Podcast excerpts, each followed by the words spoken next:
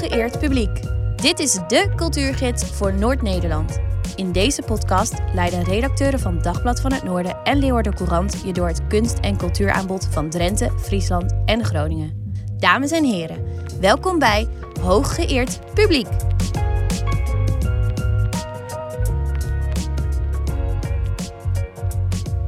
Ja, welkom. Welkom in de jubileumaflevering van uh, Hooggeëerd Publiek nummer 25. En we gaan het hebben over vrouwen in de kunst en waarom zij zoveel minder verdienen dan mannen, terwijl er veel meer vrouwen in de kunst werkzaam zijn en actief. En hoe het komt dat musea, ja, uh, kunnen musea daar iets aan doen uh, om deze situatie te verbeteren. aan Museum Drachten ligt dat niet. Daar gaan we het ook over hebben. Want daar is op dit moment de tentoonstelling Vrouwenpalet te zien. En we gaan het met Anita Witsier hebben over de Week van Lezen en Schrijven. Daar is zij ambassadeur van. Of is zij ambassadeur voor? Nou, dat horen we dan ook. En meer en meer mensen die lijken moeite te hebben met lezen en schrijven. Hoe kan dat? Waarom is dat een probleem? En vooral, wat wordt er aan gedaan? Ook verloten we een boek. Een boek over Hendrik Werkman, de beroemde drukselkunstenaar. En we sluiten af met een lied. Een Groningstalige klassieker in spe. Dus blijf vooral luisteren. Mijn naam is Joep van Ruiten. Arjen Reinders doet de techniek. Maar eerst gaan we het met onze gast Giete Brugman hebben over de actualiteit. Giete, wat is jou opgevallen afgelopen week? Ben je nog ergens geweest? Ja, ik was bij Het Verdriet van de Zuiderzee. Ah, veel over gehoord. Ja. Prachtig, prachtige muziek. Uh, een productie van Orkater. Onder andere Sietse Pruiksma was daar weer in actief met zijn vogelgeluiden die hij zo fantastisch na kan doen. En wat mij opviel, behalve dan dat het een fantastische voorstelling is, um, was dat er een paar mensen voor mij zaten, en misschien ook wel achter mij, maar ik zat vrij vooraan. Er zaten twee mensen voor mij die ondanks de huisregels toch met hun mobiel filmpjes en foto's wilden maken. Dus ik heb ze even een por gegeven. Ja, hoe reageerden ze daarop? Nou, de eerste heel geschrokken. En toen dacht ik, nou, dan zal de rest nu ook wel klaar zijn. Maar even later, toen was er een scène waarbij je naar rechts keek en er was precies heel mooi zonsondergang. En ja hoor, daar kwamen de mobiels weer tevoorschijn. En ik fluisterde zo heel venijnig naar die vrouw voor me van... Uh, dat is dus niet de bedoeling, hè? Ja, dat weet ik wel, zegt ze. En toch doen. Ja, wel moedig van je dat je daarop in... Uh... Ja, maar ben ik gewoon te boos. Dan, ik ben niet bang voor... Uh, het, uh, het ja. zullen we niet gaan mappen of zo in de voorstelling, denk ik. We hadden een uh, tijdje geleden hadden we het over een Bob Dylan concert waarbij je je telefoon moest inleveren. Ben je daarvoor? Inleveren? In, inleveren gaat wel ver, maar ik snap eigenlijk niet zo heel goed waarom mensen dat dan toch doen. Misschien dat de producties daar, of theaters daarop in kunnen spelen door te zeggen van oké, we, we doen aan het moment waarop jullie dan mogen fotograferen, maar tijdens de, de rest tijdens de voorstelling moeten jullie het niet doen, want dat, dat stoort gewoon enorm. Ja, ja. Ik, ik raak, door afgeleid, vind het vervelend, steeds zo'n oplichtend schermpje. Soms zitten mensen gewoon nog te appen even, weet je, dan, dan zie je gewoon dat ze in, in gesprek zijn met mensen. Ik denk ja, kies voor waar je wil zijn en laat het los. Ja, we weten dan anderhalf Geniet van wat je anderhalf uur te Anderhalf uur gewoon uh, ja. ja. je handen, in, uh, handen voor je mond houden in ieder geval. Misschien is het wel heel ouderwets, maar dat, zo denk ik. Nou nee, ja, goed. Het is een kwestie van uh, etiketten. Goed dat je daarop op ingrijpt en dat we dat proberen uit te dragen. Is je, je bent natuurlijk niet alleen naar, naar die voorstelling geweest. Heb je nog wat andere dingen gedaan die je hebben aangesproken of bezig hebben gehouden? Uh, ja, ik heb van de week gesproken met Jacco Olivier en hij is degene die een nieuwe projectie heeft gemaakt voor de vuurtoren op Schiermonnikoog. Dat is het eerste baken in het festival High Low. Dat is eigenlijk pas volgend jaar, dat festival, in de zomer. En uh, bakens zijn wat hun betreft, uh, zeg maar, um, grote kunstuitingen zonder dat die fysiek groot zijn. Dus die vuurtoren staat er al en daar doen ze iets mee. En um, in dit geval elke twee maanden een nieuwe projectie. En de eerste was van Femke Schaap. En deze tweede, die gaat ook weer twee maanden te zien zijn, is van Jacco Olivier. En Jacco maakt, zeg maar, op een ouderwetse manier een soort animaties. Hallo. is dit geluid uit, uh, uit, uit de projectie of is het een stille projectie? Ik weet dat eerlijk gezegd niet. Dat moeten we aan de techniek vragen. Ja. Is het lichtvervuiling? Nee, want het straalt niet uit. Dus je ziet het alleen als je erbij zit. Maar het heeft dus niet een reflecterende, uitstralende werking. Ja, Ze houden daar heel erg rekening mee met de impact op de omgeving. Want als je het vanaf de vasteland helemaal kan zien, dat die... Dat die dat, dat nee, is nee, nee, dat kan dus echt niet. Nee. Kijk, een vuurtoren straalt met zijn lampen licht uit. Deze niet meer, is al heel lang uit de buitenwerking. Maar er wordt dus een projectie op de wand van de vuurtoren gemaakt.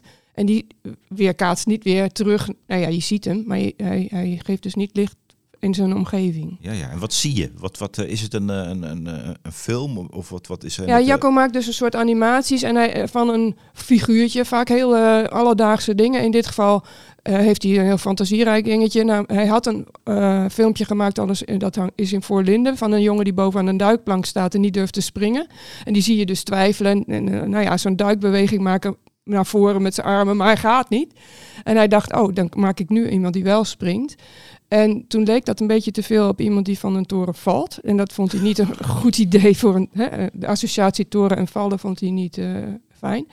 En toen heeft hij dus van gemaakt dat hij dat hij springt. Dus dat de golven als het ware een soort trampoline voor hem zijn. Dus zijn verfstreken zijn heel duidelijk eh, zichtbaar. Hij, maakte, hij schildert heel snel en grof. Hij moet natuurlijk heel veel beelden maken om daar een filmpje van te maken. Maar vaak doet hij dat op een klein formaat. En dan projecteert hij dat in het groot. Dus die verfstreken zijn ook zijn golven. En die, dat figuurtje springt en Yogai. En er zit, een, eh, het is een loopje, dus het gaat iets van 3,5 minuut door. En dan begint het weer opnieuw. Maar er zit een moment in waarop je een soort euforie beleeft. En dan barst het helemaal in allerlei kleuren uit. En je ziet ook, ook sterrenhemel. En eh, als hij omhoog gaat, Ja, springt het maakt deel uit van, het is een vo- voorproef. Het is een voorproefje op een festival. Zei, hoorde ik je dat zeggen? High-low? Ja, High Low is een nieuw festival. De organisatie is voortgekomen uit Into the Great Wide Open. Maar staat inmiddels op zichzelf en eh, werkt samen met allerlei eh, organisaties in het noorden. Het, gaat over de hele Waddenkust.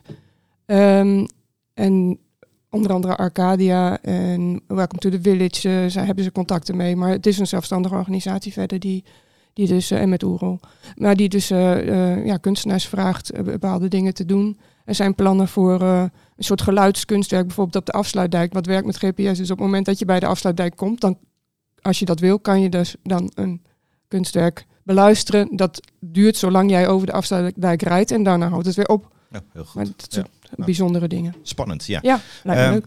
Mijn eh, nieuwtje komt eigenlijk komt uit het Jeugdjournaal. Ik, kijk, ik weet niet of jij wel eens naar het Jeugdjournaal kijkt. Ik vind het Jeugdjournaal vind ik fantastisch. Dat, kan de wereld altijd lekker begrijpelijk maken. In, eh, eh, zelfs voor mij begrijpelijk maken. En dat is toch, toch een hele uitdaging om dingen voor mij begrijpelijk te maken. Maar ze hadden nu een nieuwtje.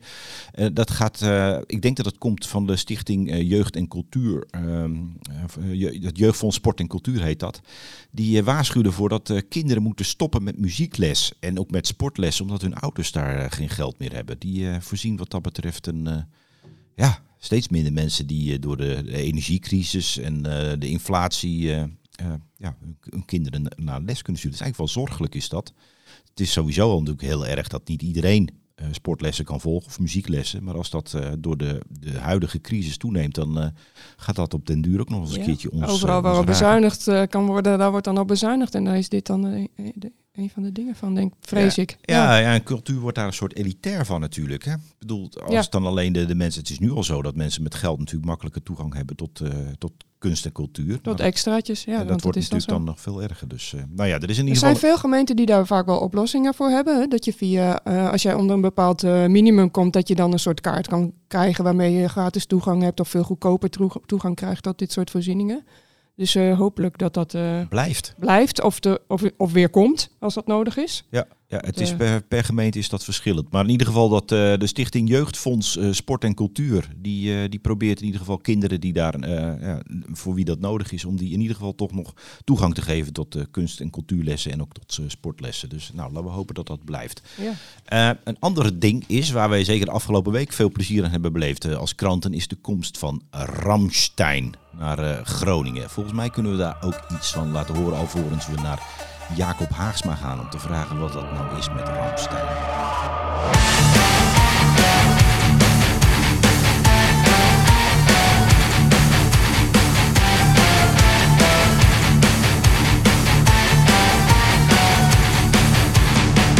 Im Wasser und zu Land ist uns viel Getier bekannt. Rast muss durch ihre Reviere streifen, sich nicht dran vergreifen. Doch gut getarnt liegt die Gefahr, gleich neben mir, bedrohlich nah. Du bist giftig, ach so giftig, gestochen als ich schlief und der Stachel steckt so tief. Hey, hey Jacob Ramstein ehm, komt naar Groningen. Wat vind je ervan? Nou, hartstikke leuk. Ik denk niet dat ik een kaartje koop. Maar eh, dan gebeurt in Groningen ook eens wat. Hebben ze daar ook eens wat, weet je wel. Ramstein dat is natuurlijk een grote, eh, grote naam. Dat, en het is een dik spektakel. En waar- Eh, waarom denk je nu weer zo'n band? Want net is Guns N' Roses geweest en, ehm, en nu weer zo'n harde, harde, Nou harde ja, waarom, waar, waar, waar- waarom niet, zou ik zeggen. Kijk, die, die plek, het is mooi. Kijk, die, die, die, die, die plek, eh, daar speelden ooit eh, de Rolling Stones. En had hij natuurlijk al een hele tijd niks. Dus bijna decennia niks. En nu zit er een beetje de, de loop erin. Nou ja, dat, is- dat, is, eh, dat is gewoon hartstikke leuk. En als Ja, en. Guns N' Roses daar zo aantrekkelijk zijn, wat denk je dan is de volgende band die daar moet komen? Eh, nou, ja, ik, ik, ik, mijn persoonlijke smaak gaat niet echt uit naar dat soort grote bands, moet ik eerlijk zeggen. En, en be- best waar ik van hou, die passen wel in Vera. Ah ja, nee, maar Dus ik- als je dan een ik- gokje ik- moet doen, welke zou je dan eh, denken in, het- in het rijtje? Nou, eh ik zou bijna zeggen Jan Kobus Zeuninga, want dan zit ik nu, bij aan tafel. Nee, dat, is, dat, vind, dat, dat vind ik al lastig hoor. Kijk, de grote namen van 2024, weet je wel, dat zijn dan nog niet de grote namen van nu. Dat is de dynamiek ook alweer. Maar ja, Rammstein Ah, is ook Bruce- niet de oké, grote naam van maar- 2023, toch? Bru- Bruce, Bruce, Springsteen, Bruce Springsteen lijkt me wel een, eh, een veilige inkopper. Ja. Jacob. Jacob, daar, als ik, daar zou ik wel wat op willen gokken. Jacob, als ik even mag, mag, mag inbreken. Wat maakt Ra- Ramstein aantrekkelijk om naartoe te gaan? Nou, het is eh, een enorm spektakel. Met vuurwerk en, en alles. En, eh, en, en- en toestanden. En het- de muziek is ook niet verkeerd. Het is heel, heel massaal. Het is heel. eh, ja, ik, ik durf het bijna niet te zeggen, maar zeg het toch heel Duits in, in meerdere opzichten. Mhm. En dat, eh, dat, dat, dat, dat raakt de mensen wel. Ja, kun je iets vertellen over die shows die ze brengen? Want ik heb daar wat over vernomen. Ik zie soms wat plaatjes voorbij komen. Het is nou niet bepaald, eh, laten we zeggen, anglo-saxische eh, esthetiek die eh, naar voren wordt gebracht. Nee, en dat is ook het leuke. Dat is ook het spannende van die band, vind ik. Eh, het is even belangrijk om- te bedenken dat ze zijn eigenlijk. eh, ze komen uit, het voormalige Oost-Duitsland. Ik weet niet of het Oost-Berlijn is of de rest van Oost-Duitsland. Maar Oost-Duitsland, dat is, ze hebben wel iets andere verhoudingen met eh, Duitsland en Duitse geschiedenis dan, dan andere Duitsers, denk ik dan. En daar, daar, ze zijn echt toch een beetje op zoek. Hebben ze, een- ik heb het uit de eerste hand, ze hebben mij wel verteld, zijn heel schepper. Nou, een beetje de Duitse volksziel. En dat, dat, dat, dat, dat zit, er komt natuurlijk wel wat, wat, wat, wat rare uitwassen bij, hè, wat we allemaal weten. en eh, Maar wat En is dat- die dan, dat- dat, eh, die Duitse volks? ja, dat is de vraag. Het, het, het heeft wat te maken met, met, met, met, met eh, marsritmes en ook de Duitse romantiek. En dat, dat, dat, dat, dat donkere, dat massale, het, het Zwarte Woud, dat is niet Oost-Duitsland. Het is iets ongrijpbaars. En natuurlijk, de volgende vraag is: zijn Ramstein, zijn het dan nazi's? Nee, natuurlijk niet. Maar wat we wel doen, is een beetje flirten met nou, een beetje die, die esthetiek. Hè? Leni Riefenstahl, die films. Dat heeft ook op in een clips en in een eh, projecties, eh, denk ik. Maar hoe, hoe fout was Leni Riefenstahl, weet je wel? Daar zijn de geleerden het ook niet over eens. Maar de, de, daarmee, ze raken daaraan. En daarmee prikt het waarschijnlijk toch wel oerinstincten bij die 50.000, 60.000 mensen die daarop afkomen. Ja, het, het zal niet vaak voorkomen dat eh 50.000 mensen op een drafbaan eh, Duitse teksten staan te roepen. eh. Tenminste, ik kan Nee, dat, is, dat is wel tamelijk bijzonder. En dat is, nou, dat is op zich alleen, alleen maar goed. Waarom zou het altijd Engels moeten zijn? Nou ja, dat, is, eh, dat, dat vind ik er wel heel sympathiek aan. Overigens, we zijn ooit een keer eh, in aanraking gekomen met de Arnter Wet. En het was niet omdat ze nazi-dingen deden, maar omdat ze, dat het in Amerika was. Had dat het nummer Bukdieg. Bukdieg, weet je wel. Hm? En dat, dat, dat, dat, dat voerden ze eh, visueel nogal letterlijk uit. Beetje, beetje anaal, zou ik maar zeggen. Nou, dat ging de Arnter Wet daar in eh, Amerika wat te ver. Maar dat is niet een praktijk die eh, met het nazisme eh, associeert, zou ik maar zeggen. Ja. Dus daar zijn we ook wel weer. Ja, ja. Het is niet iets waar jij een kaartje voor zou kopen, maar ik denk wel dat jij erheen wil, of niet? Nou ja, als, als, als ik eh, een plekje op de lijst krijg. Hij moet Maar ik ga, er niet wel. altijd, ik ga er niet altijd moeilijk over lopen. Ik heb ze zelf één keer gezien. Het is wel erg lang geleden. Nou, het was in, in Burgen, in het mooie Friesland, op het Wartrock Festival. Waarbij trouwens iemand bijna werd geraakt door een iets te laat afgestuurde vuurpijl. Oh ja, ja. En eh, is zo mijn, mijn, eh, mijn vriendin, die mij wel vaker inspireert met stukjes, die, die is er wel geweest laatst in Nijmegen. En die zei, eh, die, dat, dat, mijn vriendin is ook een redelijk ervaren festival van eh, eh, concertenganger. En die vertelde, en dat valt observatie, dat er vrij veel mensen waren, nou die waren wel echt Ramstein fan, maar dat waren, die kon je duidelijk merken, dat waren niet echt van die, nou ja, van die concertgangers die wisten hoe het hoort bij een festival of bij een concert. Dus eh, een beetje zuipen, een beetje, een beetje stoer lopen doen, een beetje Woodstock 99, Woodstock 99 zou ik dan maar zeggen. Hm. En dat was voor haar, een, ze zijn er eigenlijk wel wat binnen achter gaan staan, laat ik het zo uitdrukken. Ja, is het, Dus die, is het eh, gevaarlijk om een Ramstein-concert te bezoeken? Of eh, Nou, niet- niet gedragen mensen zich toch... eh, Nou, niet gevaarlijker dan een gemiddeld concert. Maar je moet een beetje, uit, je moet een beetje uitkijken ook waar, je, waar je gaat staan. Ja. En een beetje de, de, de, de, een beetje, beetje, beetje de altijd dreigend uitziende mensenmassa's moet je een beetje zien te mijden. Maar dat is het echte leven ook een goed idee. Ja, dat, Ja. Is, dat is sowieso. eh, eh, nou ja, in ieder geval, eh, de voorverkoop is begonnen. Eh, 100 euro per kaart. Denk je dat het uitverkoopt? Bliksem. Wauw, ja. Denk nou ja, ik, eh, eh, ja, ja ik, ik weet wel zeker. Want eh, Nijmegen had twee concerten. Dat was twee keer 50.000, of misschien nog wel meer. Dus ik zie, ik zie hier ook nog wel een. best wel dat hier ook nog wel een extra concertje achterweg komt. Oké, En 100 euro valt mij eerlijk gezegd nog mee. Kijk eens aan. Nou ja, het is maar wat je, wat je ik- ervoor over Ik ga, hebt. er niet, ik ga er niet voor sparen, dat zei ik al. Maar eh, nou, mensen hebben voor die 100 euro vast een goede avond. Ze zullen wel weer eh, muntjes moeten kopen. En munten zijn diefstal, dat zei ik al vaker. Dus, eh, maar dat, dat eh, nou ja, mensen hebben vast wel leuke avond. Ja, nou, eh, kijk, en daar gaat het uiteindelijk ook om. Dat het, eh, het is iets bijzonders eh, wat Groningen staat te wachten. Wat ik al zei, de voorverkoop is begonnen. Laten we hopen dat het een, eh, een onvergetelijk concert wordt. Jacob, eh dankjewel. Wij gaan door. Dankjewel. Graag gedaan, zet erop daar. Hey, Doei. hoi. Doei, Hoi, doei. hoi, hoi. We gaan door met de column van Azing.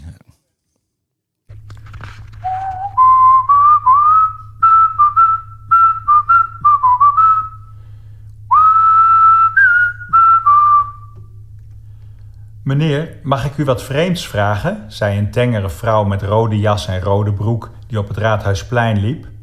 Ik liep er met de hond die richting het Oranje Bierhuis trok, maar daar deden ze de lichten al uit. Het liep al tegen twaalfen. Daarna snuffelde hij nieuwsgierig aan haar been. Ze had een doorrookte stem en donker haar.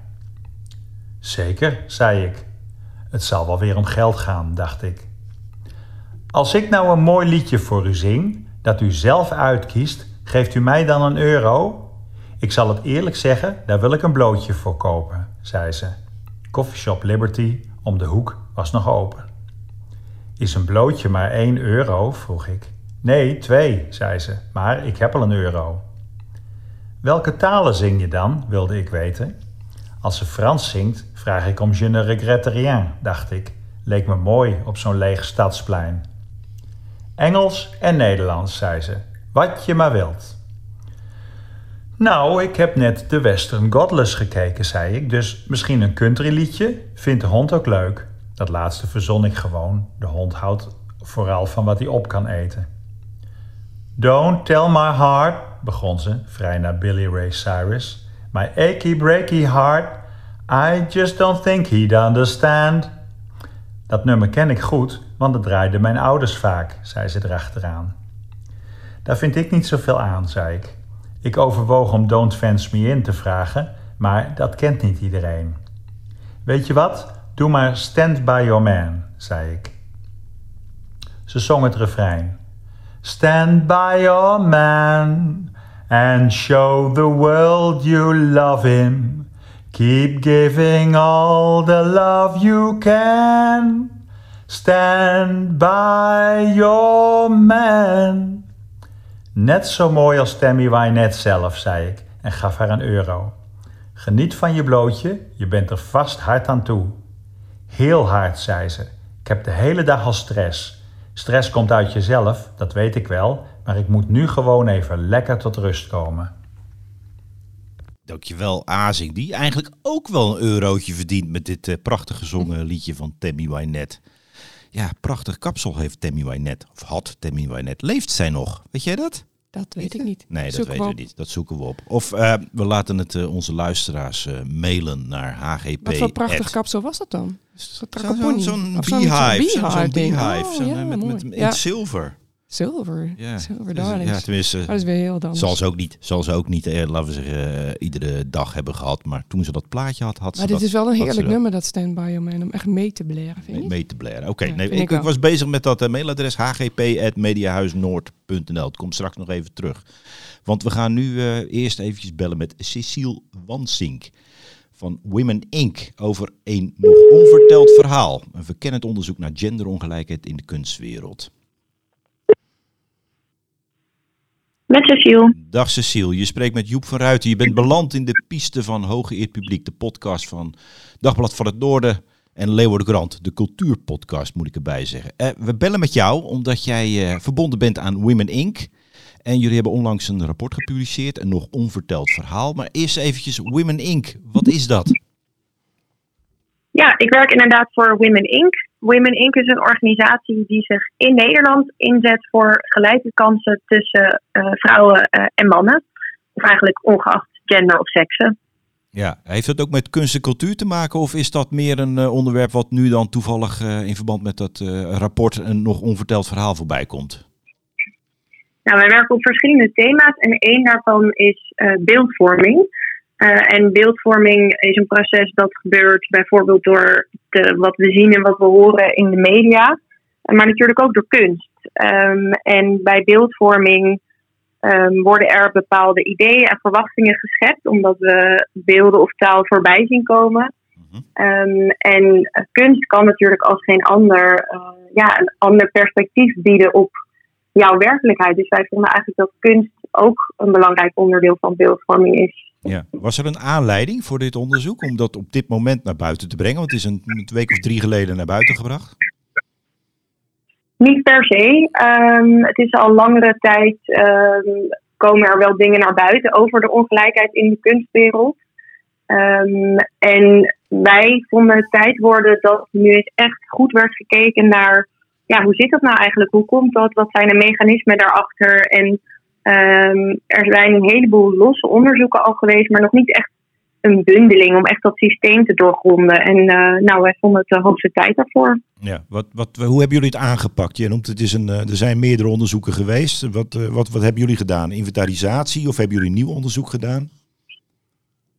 inderdaad, een soort inventarisatie. Dus op basis van bestaande onderzoeken um, hebben we gekeken naar eigenlijk de hele beeldende kunstwereld. En uh, daarnaast hebben we interviews gehouden met experts. En als ik het heb over de hele beeldende kunstwereld, dan kan je bijvoorbeeld denken aan de opleidingen, daar hebben we naar gekeken.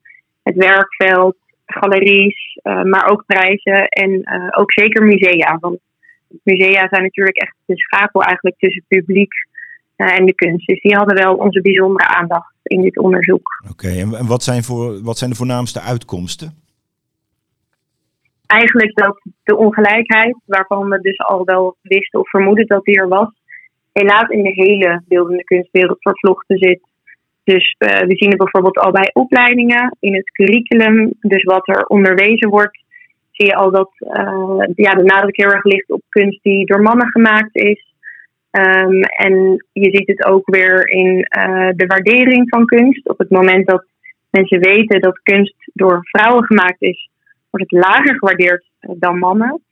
Um, dus ja, eigenlijk dat het, dat het overal zit en dat dat allemaal op elkaar uh, doorwerkt. Ja. ja, wat heeft jou het meest verrast? Wat bedoel, jij zit natuurlijk meer in de materie en ook vanuit Women Inc. bedoel, uh, waar keek jij van op toen je het onderzoek, toen je de resultaten onder ogen kreeg? Nou, eigenlijk is de kunstwereld kan je eigenlijk zien als de gewone wereld in het klein. Dus de ongelijkheden die we zien in de kunstwereld, uh, bijvoorbeeld die onbewuste vooroordelen of de representatie, dus dat er veel minder kunst van vrouwen te zien is in musea dan van mannen, dat verbaast me eerlijk gezegd niet zo heel erg, want dat zie je ja, in de wereld, in het groot zie je dat overal ook uh, terug. Maar uh, bijvoorbeeld de loonverschillen tussen vrouwen en mannen, die zijn er ook op de algehele arbeidsmarkt. Maar die zijn in de kunstwereld wel echt enorm groot. Uh, zo groot dat voor elke 100 euro die een vrouw als kunstenaar verdient, uh, een man er 150 euro verdient. En dat vond ik toch wel uh, echt een enorm verschil. Ja, het, het, het verbaasde mij. Ik heb, de onderzoek, ik het onderzoek gelezen. Het verbaasde mij, want als je naar de kunstwereld kijkt, wij werken in de kunstwereld hier. En uh, wij komen heel veel vrouwen tegen. Er werken heel veel vrouwen in de kunstwereld. Op de academies lopen ook heel veel vrouwen rond. En er wordt ook al heel lang over dit onderwerp gesproken. Het gaat toch wel heel traag, die veranderingen. Hoe, hoe, hoe kan dat eigenlijk? Terwijl de kunstwereld die, die, die verandert vrij snel. Er is uh, om de zoveel jaren is er, is er weer iets nieuws te, te melden. Stromingen komen en gaan, ontwikkelingen. Maar die, die, die ongelijkheid tussen mannen en vrouwen die blijft, blijft bestaan. Heb jij daar een verklaring voor? Nou, ik denk dat een groot deel van de verklaringen zit in het feit dat het dus zo door het hele systeem vervlochten zit. Uh, en een heel groot deel doordat, ja, net als ook weer de, de wereld helemaal in groot, veel dingen gaan natuurlijk niet bewust of expres. We uh, denken niet bewust, oh, we gaan minder geld uh, geven aan dit kunstwerk omdat het door een vrouw gemaakt is. Dat gaat allemaal onbewust. En um, wij uh, hebben ons onderzoek ook een onverteld verhaal genoemd, omdat wij het gevoel hebben dat mensen zich nog niet voldoende bewust zijn van hoe groot die ongelijkheden zijn en waar die nou precies in zitten. En dan is de volgende stap om van dat bewustzijn uit echt concrete maatregelen te gaan nemen. Want zoals u zelf zegt, het gaat anders gewoon veel en veel te langzaam. Dus er is echt versnelling nodig. Ja, en wat voor maatregelen moeten we dan aan denken? Nou, wij gaan uh, nu verder met een klein groepje musea om op basis van de conclusies uit het onderzoek uh, te kijken van ja, wat vinden zij hiervan? Herkennen zij uh, hier dingen uit? Waar lopen zij tegenaan? Waar willen ze mee aan de slag? Um, om eigenlijk samen te kijken van waar staan we nu eigenlijk? En om met musea zelf uh, te gaan kijken wat moet er gebeuren? Wat, wat kan helpen? En uh, dan kan je bijvoorbeeld denken aan um, nou, dat je echt beleid maakt. Dat je zegt, ik wil dat um, over een aantal jaar de helft van de collectie in ons museum bestaat uit kunst van, uh, van vrouwen.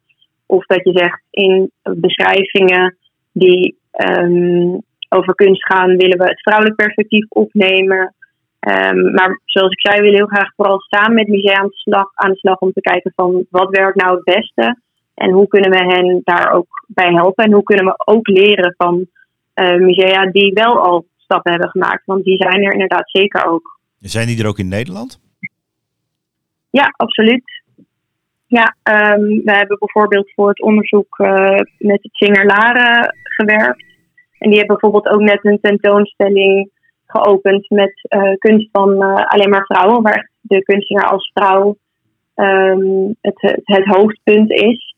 Dat het bijvoorbeeld een, uh, ja, een museum dat echt al concrete stappen neemt om die gelijkheid, uh, om richting die gelijkheid te gaan. Oké, okay, goed. Nou, wordt vervolgd derhalve. Uh, dankjewel Cecile voor deze toelichting op jullie onderzoek. Het onderzoek is nog na te lezen op jullie website. Uh, een nog onverteld verhaal Absoluut. heet het. Dankjewel. Tot de volgende keer. Bedankt. Ja, hoor jij daarvan op, uh, Giete? Zoveel ongelijkheid. ongelijkheid na zoveel jaren. Ik bedoel, jij bent uh, naar Drachten geweest. Het vrouwenpalet, dat vloeit daar ook een beetje uit voort. Ja, uh, zal ik zo even iets meer van vertellen. Maar um, die ongelijkheid, dat die bestaat, dat verbaast me niet. Um, dat er zoveel financiële ongelijkheid is, dat verbaast me eerlijk gezegd nog wel een beetje. Kijk, wij hadden het er net even in het voorgesprek over. Van, uh, eigenlijk vraag je ook nooit aan je collega's van wat, wat krijg jij betaald. Hè? Dus je, je ziet nooit loonstrookjes naast elkaar. Maar als het gaat om aankoopbeleid of bijvoorbeeld prijzengeld bij dingen als een. Stel dat een kunstenaar een prijs wint, dan is die prijs gewoon vastgesteld van tevoren op een bepaald bedrag. Dus ik weet niet helemaal goed waar dat dan in zit, maar dat zal ongetwijfeld dat rapport uh, verder vertellen. Ja, nou, ik, ik heb onlangs een lezing bijgewoond over dit, uh, dit onderwerp. En dat ging dan namelijk over de kunsthandel, waarbij heel veel werk van mannen wordt gekocht door mannen. Hm. Het geld verdient door mannen. Ja. Ja, dat versterkt het nou eenmaal. De, de, de vrouwelijke kunstenaars die eigenlijk pas natuurlijk ja, uh, nog relatief kort deel uitmaken van de kanon. Daar worden nog geen bedragen voor uh, neergeteld voor, uh, als voor uh, Rembrandt en, en, en Van nee. Gogh. Dus dat, nee, dat, dat, dat, dat zal een dat oorzaak zal, zijn. Dat zal ja. een deel van die, die in ieder geval financiële ongelijkheid wel verklaren inderdaad. Ja, ja. ja, Ik zie wel om mij heen dat er heel veel aandacht is voor kunst die wordt gemaakt door vrouwen. En ik zie dus, wat ik al zei, ik zie ook in de kunstwereld heel veel vrouwen. Het, het, publiek is grotendeels vrouwelijk ook. Dus daar, daar, daar Ja. moet vroeg of laat moet dat tot verandering leiden. Ja, wat, wat ik wel, waar, ik altijd een beetje bang voor ben, dat was vroeger eigenlijk ook al zo, weet je, had je van dat uh, voorkeurbeleid, dat uh, vrouwen dan bij geschiktheid, niet gelijke geschiktheid, maar ge ja, soms gelijke geschiktheid, maar soms dan ook wel bij geschiktheid de voorrang kregen boven mannen, bij, hè, bij bepaalde topfuncties ook vooral, om die vrouwen dan meer kansen te geven. En dan kreeg je een beetje van die verhalen van, ja, Weet je, zij is die vrouw van die subsidie. De Want dan kreeg excuustruus, ja. dan kregen bedrijven subsidie omdat ze een vrouw in hun uh, raad van bestuur opnamen of zo.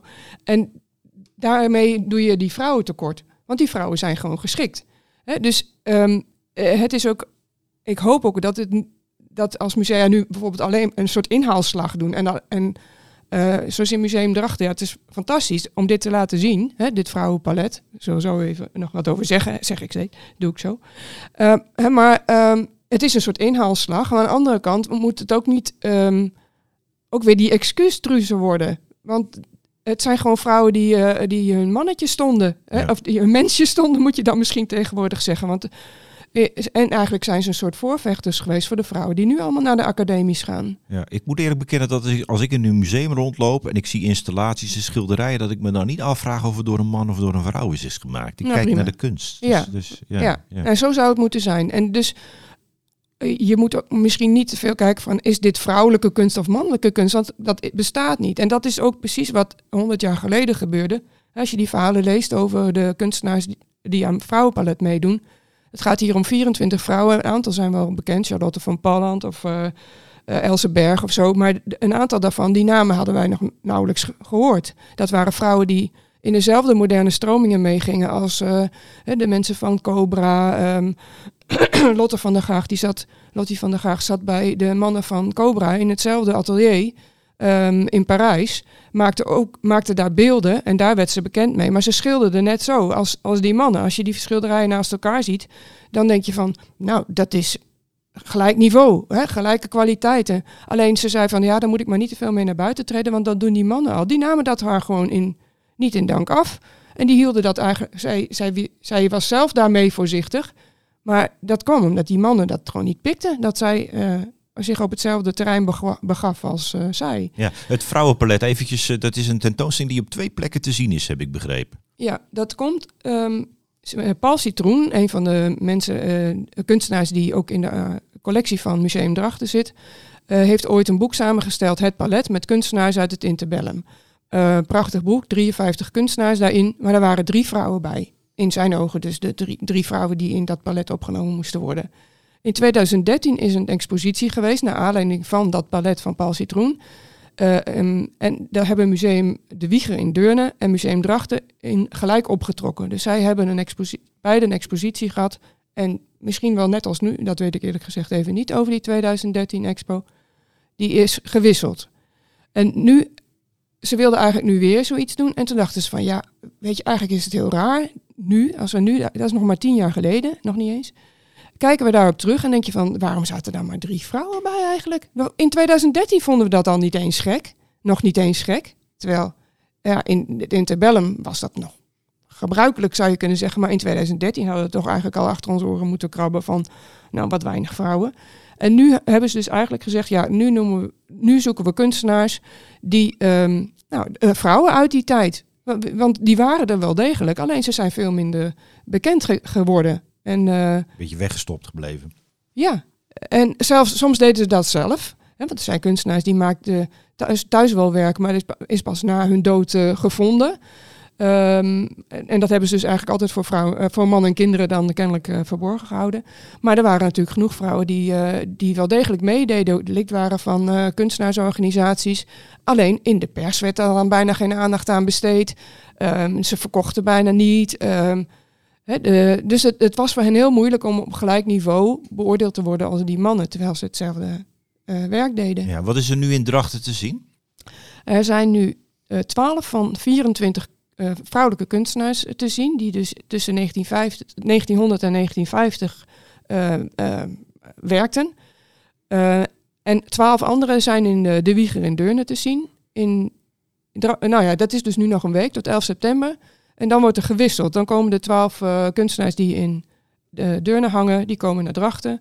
En dan gaan de 12 die nu in Drachten exposeren, zeg maar. Ja, dan zie je dus daar naartoe. 24, eh, ja, werk van 24 relatief onbekende Ja. vrouwelijke kunstenaars. Ja. Ehm, jij hebt die in, eh, in Drachten bekeken. Is er iets te zeggen over de kwaliteit? Is het een goede tentoonstelling of is het vooral een goed idee? Is het goede kunst? Eh, de kunst is in ieder geval goed genoeg. Als je dat, hè, wat ik zei, als je dat vergelijkt met de eh, mannelijke kunstenaars uit die tijd. Hè? Stromingen als pointillisme, luminisme, cubisme. De, die vrouwen deden er net zo hard aan mee. Die wilden, sommigen wilden ook niet naar de academie. Die vonden ze de academie zelfs veel te ouderwets. Mochten ze er eindelijk heen, dachten ze. En dan probeerden ze dat. En dachten ze van, ja jezus, wat een ouderwetse toestand is het eigenlijk. Ze gingen naar Parijs, ze gingen zelf op les en ze gingen zich mengen in die moderne stromingen. Vaak ook nog uh, uh, geïnspireerd door de strijd voor vrouwenkiesrecht, door de opkomst van socialisme, van de arbeidersbeweging. Dus ook al kwamen ze zelf soms uit gegoede milieus, ze waren wel degelijk heel modern.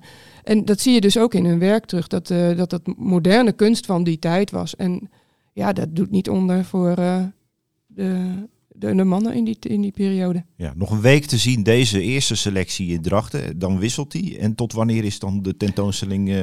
Nog tot eind november volgens mij. Eind november, nou ja. in ieder geval. Dat kunnen mensen op de website van uh, Museum Drachten. Prachtig geschreven met vier of vijf achten. Vier, vier achten. Ja, maar op de website is het gewoon Museum Drachten hoor, in ja, letters. Ja, okay, goed.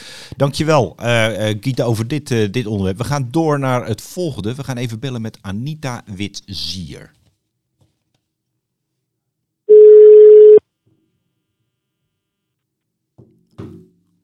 Goedemorgen met Anita. Dag Anita, je spreekt met Joep van Ruiten van de cultuurpodcast Hooggeëerd Publiek, Dagblad van Noorden, ja. Leeuwarden Courant. Goeiedag. Goeiedag, uh, daar ben je. Daar ben, en daar ben jij, uh, ambassadeur voor de Week van Lezen en Schrijven. Uh, hoe, ben ja. je, hoe ben je dat geworden? Heb je schriftelijk gesolliciteerd? nee, het was niet zo dat er een vacature uitstonden. Nou, ik, heb, um, ik ben eigenlijk al ja, op ad hoc basis, ik denk een jaar of 15 al bij de stichting betrokken dat ze me wel eens belden voor iets. En uh, bijvoorbeeld een, het spelen van tien voor taal met, met mensen die met voormalig laaggeletterden, dus die naar school waren gegaan. En dan speelden we een quiz op hun, hun niveau natuurlijk. Mm-hmm. Uh, of eens een keer een presentatie van een, van een prijsuitreiking. Dus um, ik kende de stichting eigenlijk al wel heel erg lang. En een paar jaar geleden vroegen ze me of ik, uh, of ik een van de ambassadeurs wilde worden. Dus echt op structurele basis.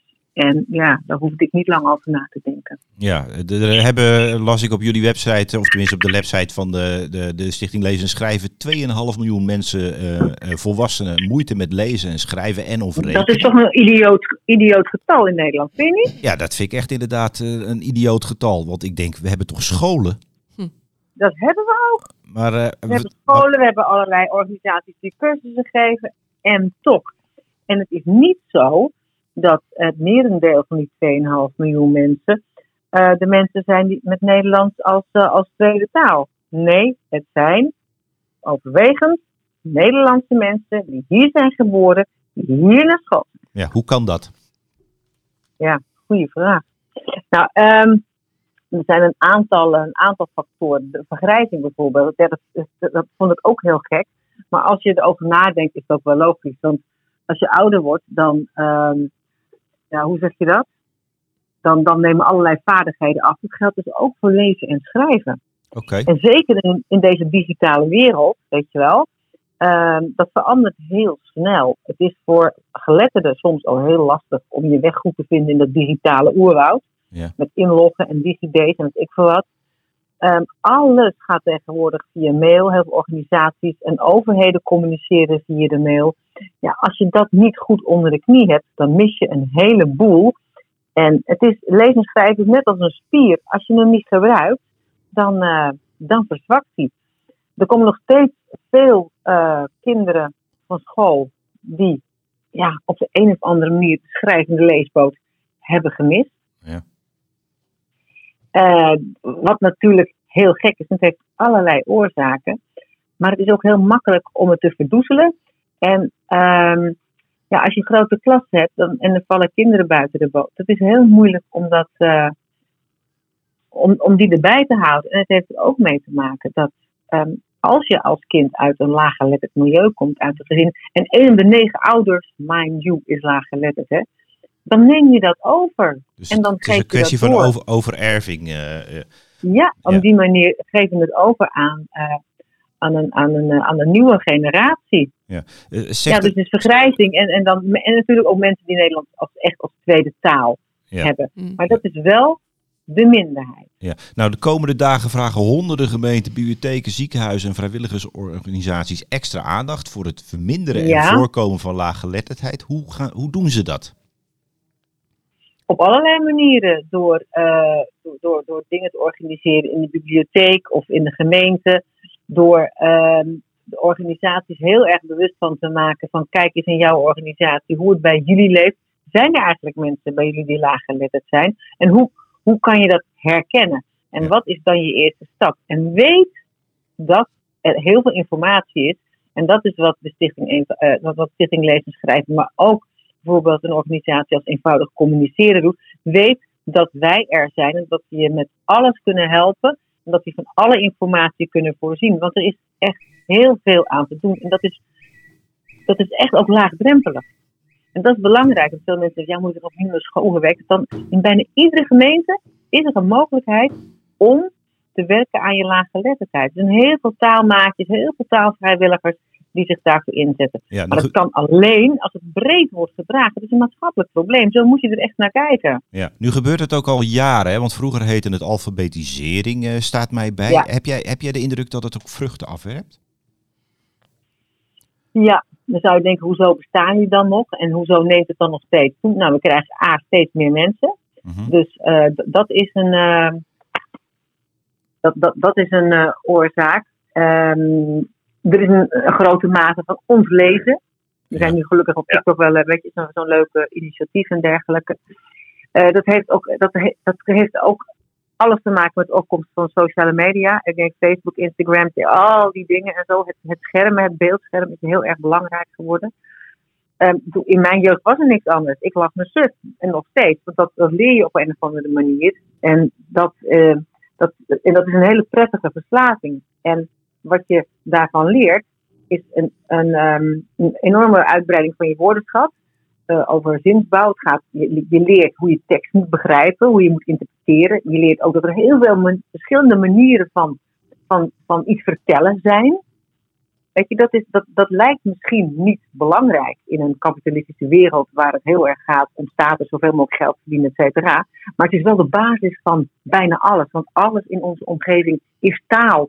Ga er maar eens opletten. Ja, denk je dat je de, de, geest weer in de fles kunt, kunt krijgen? Of sterker dat je dat lezen weer uh, een hogere prioriteit zou kunnen geven? Nou, ik denk, ik denk zeker dat, dat, je dat, uh, dat, je, dat je het kan stimuleren. Maar zoals ik al zei, er moeten de handen in elkaar slaan. Dat is niet alleen de taak van uh, een stichting zoals Lezen en Schrijven of van de landelijke overheid. Het, gaat om, het moet echt heel breed en maatschappelijk gedragen. Allerlei organisaties, lokale overheden, bedrijfsleven, et cetera. En, en scholen natuurlijk dan, uh, dan krijg je dat voor elkaar. Maar dat het nu meer lijkt, of erg lijkt, is ook dat er veel meer aandacht voor is. Hè? Want ja. 15, 20 jaar zijn wij al bezig. Ja. Alleen pas de laatste jaren wordt het serieus genomen. En dat is veel te laat. Maar ja, het is, ik zeg altijd maar dat het nooit te laat is. Er is nog heel veel winst uh, te behalen. Dus uh, nu er aandacht voor is en bewustwording en inzicht. En het belang van herkennen van laaggeletterdheid in iedereen zijn naaste omgeving Um, daar wordt nu de focus op gelegd. Ja, het lijkt ook een beetje verband te houden met de toegenomen complexiteit van de samenleving. Als je alleen al ziet wat je met je, uh, met je telefoontje moet gaan doen om bijvoorbeeld een, Ach, uh, een, ja. een, vaccinatie te krijgen. Uh, je zou I know. Weet je dat, weet je dat, ik, dat, dat mij dat regelmatig niet lukt, inloggen met DigiD? Dan moet je net weer op tijd met je, met je mobiele telefoon en je laptop en zo. Dan denk ik, wat de app?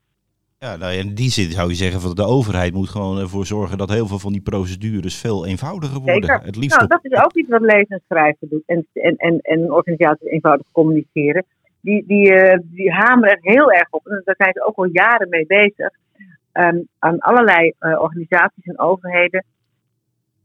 Zorg dat je wat je te zeggen hebt in begrijpelijke taal doet. En begrijpelijke taal is niet de taal van de experts, is niet de taal van de mensen die dat altijd zelf schrijven. De begrijpelijke taal is dat ook mensen met een, eh, met een eenvoudige schoolopleiding het kunnen begrijpen. En dat is een vak apart. Er zijn gelukkig ook experts voor die dat doen. Maar je moet echt een vertaling maken, een hertaling naar begrijpelijke taal. En waarom is dat belangrijk? Omdat als mensen iets niet begrijpen, en dan gaat het vaak over um, als je berichten krijgt van je huisarts of van het ziekenhuis of wat dan ook, of van een onderzoek, een uitslag. Of als het gaat om uh, financiële zaken. Als je het niet begrijpt, gaan mensen het negeren. Ja. Nou ja, dan begrijpen ze, het lijkt natuurlijk op drijven, dan gaan de problemen zich opstapelen. En het is ook zo dat mensen die laaggeletterd zijn, die hebben een grotere kans op armoede en, en eh, een grotere kans op gezondheidsproblemen. Heb jij een tip? Dus aan alle kanten is winst te behalen. En als je in de voorkant investeert, Ja. Dan heb je aan de achterkant niet alleen een veel hechtere samenleving waarin iedereen kan meedoen. Heb je meer mensen die eh, gelukkig en blij zijn. En het levert aan de achterkant heel veel geld op. Ja. Dus geen pleisters plakken, waar het kabinet zo goed in is, maar structureel aan de basis de zaken aanpakken. Nou, Anita, dit klinkt als een onderdeel van de, laten we zeggen, een deel van de oplossing van een heel groot probleem. Dus ik wil je hiervoor danken voor deze, voor deze uiteenzetting. En ik wens je, wens je heel veel succes met de, de komende weken en het werk wat daarna nog volgt. Dank je wel voor deze bijdrage. Nou, heel graag gedaan. Ik ben heel erg blij dat jullie het aanstaan besteden. Zeg het voort. Ja, zullen we doen. Dank je wel. Dag. Fijn. Goeiedag nog. Doei doei. Anita Witsier. Ja. Eh, lezen, dat is het. Uiteindelijk moet je het lezen, niet van je telefoontje. ik word de ik hele ben- dag al gestoord door het telefoontje, de rare geluidjes voortdurend. Maar eh, met papier heb je dat allemaal niet. Ik ben voor papier. Ik ben voor lezen, heel erg. Maar wat je wel merkt en hoort ook dat mensen niet meer de concentratie op kunnen brengen voor langer, eh, langdurig met één ding bezig zijn. Onder andere lezen van een boek. Dus hoe zorg je dat mensen lezen, maar dan wel in het tempo wat ze nu gewend zijn? Het, het Snapchat-tempo, zal ik maar zeggen, het app-tempo. Nou ja, kijk, eh, als het, laten we zeggen, uit de hand kan lopen, dan kan het ook weer in de hand lopen. Dus je moet niet meteen met de dikke Russen beginnen. Begin dan met een wat dunner, eh, met, een, met Ja. columns, met eh, korte verhalen, met, met poëzie. Met, eh, en, en dan daarna, laten we zeggen, Ik denk dat misschien en ook wel, eh, het zou misschien ook wel goed kunnen zijn om mensen weer wat tot rust te brengen. Ja. Yoga in de klas, zodat je veel meer tot rust komt. Ja, en dan- heb je misschien ook de rust en, hè, om eens een keer een uur lang alleen Je- met lezen Je bezig kunt, te je, zijn. je kunt je trainen tijdens een voorstelling eh, Verdriet van de Zuiderzee om anderhalf uur je telefoon uit te zetten. kan. Of tijdens een podcastopname al die apparatuur eh, gewoon niet te gebruiken. Kan allemaal. Kan ja, allemaal. Oké, goed. Eh, we gaan afronden. We weten het wel. We gaan afronden door vooruit te kijken. Waar, waar zie jij naar uit? De, wat, wat staat er op jouw agenda voor de komende periode, Gieten? Nou, eh, museumnachten zou ik bijna zeggen. Ja, want we Eh, hebben hem in Groningen en En in Friesland. in Friesland ook. Ja, en, en niet alleen in Leeuwarden, maar ehm, Groningen is een stadsmuseumnacht, zoals dat wel vaker voorkomt. Ehm, eh, dus dat is 10 september. En de week daarop is de Friese Museumnacht. En die is op heel veel plaatsen door de provincie heen. En daar kan je van alles beleven, wat je anders niet kan beleven. Onder andere het Kazemattenmuseum heeft een... ehm, God, ik ben de naam even kwijt, maar zo'n zo'n schijnwerper waar ze vroeger dan eh, hè, vliegtuigen mee eh, in de lucht s'nachts probeerden te zien. Zo'n Zoeklicht. eh, Zo'n ja. zoeklichtkazemat. En die kan dus nu eens een keer in het donker eh, actief worden. En daar kan je dus bij zijn. En dan kan je, je kan er van alles doen. En er zijn allerlei andere activiteiten die speciaal voor de nacht, nachtelijke uren zijn bedacht door deze musea. Dus het is echt allemaal apart programma eh, door de deelnemende musea. Los van de gewone openstelling. Ja, eh, is, het voor het eerst, is het voor het eerst toch dat je dat die Friesland of deden ze het in Leeuwarden al wel al? Er is wel eens vaker een nachtelijke openstelling geweest van een museum of zo. Ehm, maar eh, er is nog nooit een echte Friese museumnacht geweest. In die zin is het nieuw. Ja, in Drenthe doen ze het niet, nog niet. Maar in Drenthe kijken ze altijd even de kat uit de boom, wat zeer verstandig is. Waardoor ze meer leestijd hebben in die nacht. Hè? Nou, ja. In plaats die Groningers moeten naar het museum. En dan slaan ze het terug en dan met iets slaan ze heel terug. moois Ja, dat, dat, dat, dat komt allemaal. Nou, dat is iets om naar uit te kijken. Weet je waar ik naar uitkijk? Ik kijk in ieder geval uit naar een, eh, een nieuw boek. Dat zal dus niet. Mm. Eh, Nou, het- vooruit. ja, ja, het eh, boek Het Druksel van de Kunst van Hendrik Werkman. Dat is deze week, eh, nou dat zit eraan te komen. Ik heb het nog niet gezien, dus daarom kijk ik ernaar uit. Hendrik, En wel benieuwd waarom er nog een nieuw boek over Hendrik Werkman moet komen. Maar nou ja, dat moet, weet. moet natuurlijk niet. Maar wat ze nu gaan doen, tenminste dat heb ik van de uitgeverij W Books begrepen. Ze gaan een, Hendrik eh, Niklaas Werkman in de context van, zijn, van deze tijd ook proberen te zetten. Dus ze hebben ook allerlei kunstenaars gevraagd. Ah, Van, eh, laten jullie je licht eens even schijnen over wat deze man zo bijzonder maakt. Want ja, eh, schabloon drukken en dat soort dingen. Gebeurt dat eigenlijk nog? Ja, ik denk dat het nog wel gebeurt. In het Grafisch Centrum in Groningen bestaat 60 jaar. Daar doen ze dat allemaal. Dat heeft een enorme stempel gedrukt. Hey, letterlijk Aha. en figuurlijk op, eh, op het werk. Eh. Nee, er zijn eh, hedendaagse Nederlandse kunstenaars zoals Ewald Spieker en Ben Joosten en Harry Wolfkamp. Die hebben zich... eh, Zijn nou, er nog vrouwen bij? Even in het, de sfeer van dit programma te blijven? nou, misschien is Ben wel een vrouwennaam tegenwoordig, of Harry, je weet het allemaal niet. Maar dat, kan, Ja. dat, kan, dat kan allemaal. Maar zij hebben zich laten inspireren door het werk van, van Werkman. En er is dus een boek over. En dat boek, dat mogen wij, jawel, dat mogen wij weggeven. Voor de, wat was het, de vijftiende mailer. Dus degene die zijn naam en adresgegevens mailt naar hgp.mediahuisnoord.nl, die krijgt van ons een exemplaar van het boek. Het druksel en de kunst. HGP, eh, hoor, ge- hoog geëerd Geëerd publiek. publiek. publiek. ja. Even en er is nog iets waar ik begrip. uitkijk. Dat is eh, een festival Roeg Klassiek. Dat is eh, de tweede editie. Dat, zondag de 11e wordt dat gehouden. Kunnen bezoekers op de fiets van het ene naar het andere klassieke concert op allerlei roege locaties in Midden-Groningen. Veel concerten buiten, maar ook in een tent en een boerenschuur.